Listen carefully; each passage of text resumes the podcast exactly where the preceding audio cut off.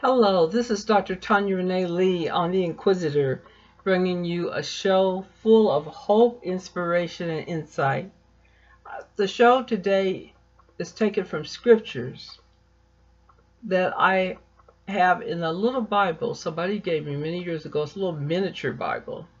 You can literally fit it in your front or back pants, uh, pants pockets, and you can just pull it out throughout the day whenever you need help from the Lord. Well, you don't need it help, for help from the Lord, but it can remind you of His goodness and His mercy and how it endures forever and endures with us.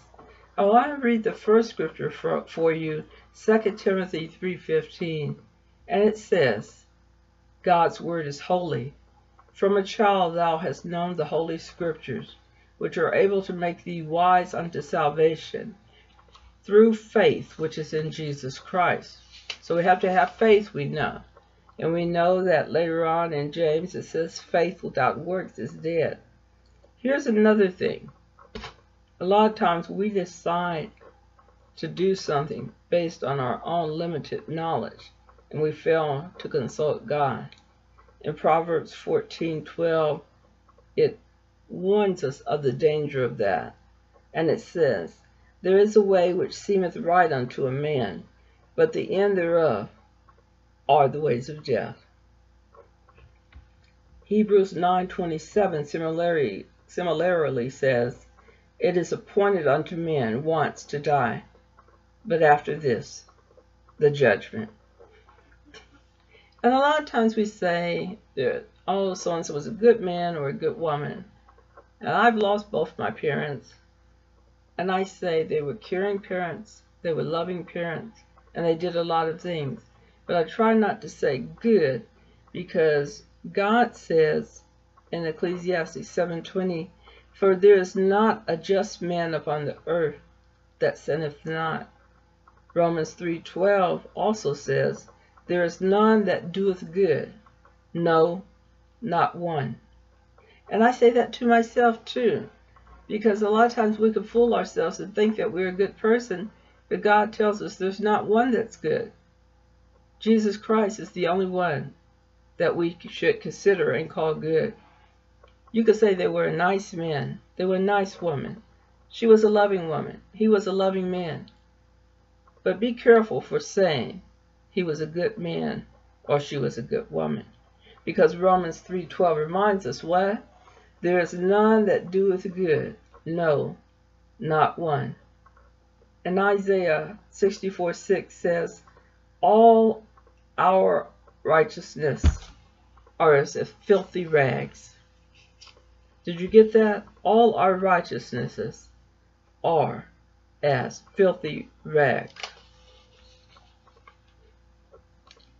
And then in Romans 3:22 to 23 it also says, for there is no difference. For all have sinned and come short of the glory of God. So if all have sinned and come short of the glory of God, how can that person be a good man or a good woman? Ezekiel 18:20 sums it up this way: The soul that sinneth, it shall die.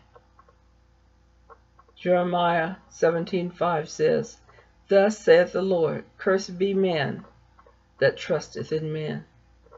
And we can see that a lot in the things going on in the world today with elections all over the world and who and how man trusted after man.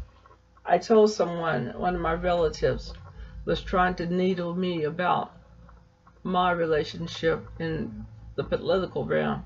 Well, I don't have one. But she seems to. And I said, it doesn't matter who gets elected. Men will find something wrong with him or her. And we see it already. There are calls for President Biden to do certain things.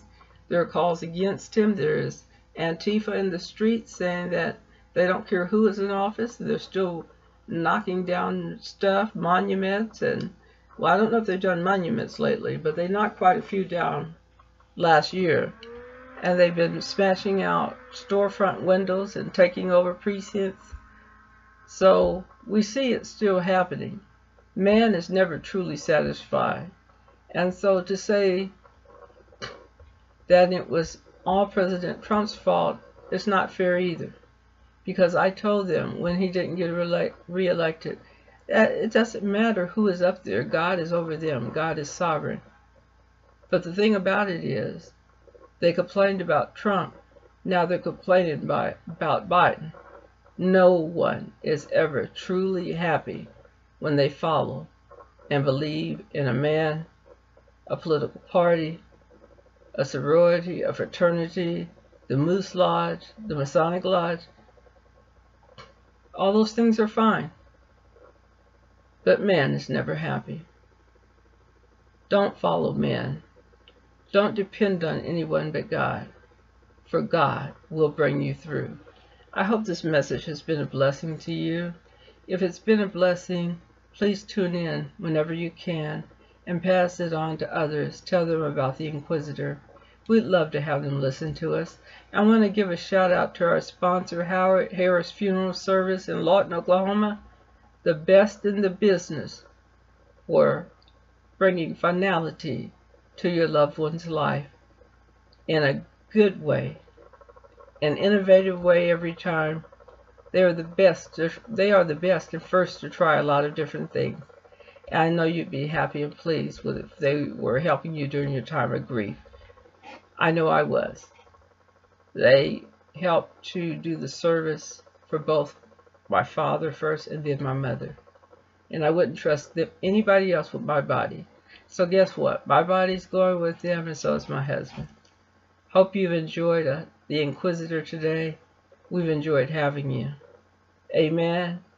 Thank God Jesus is always with us.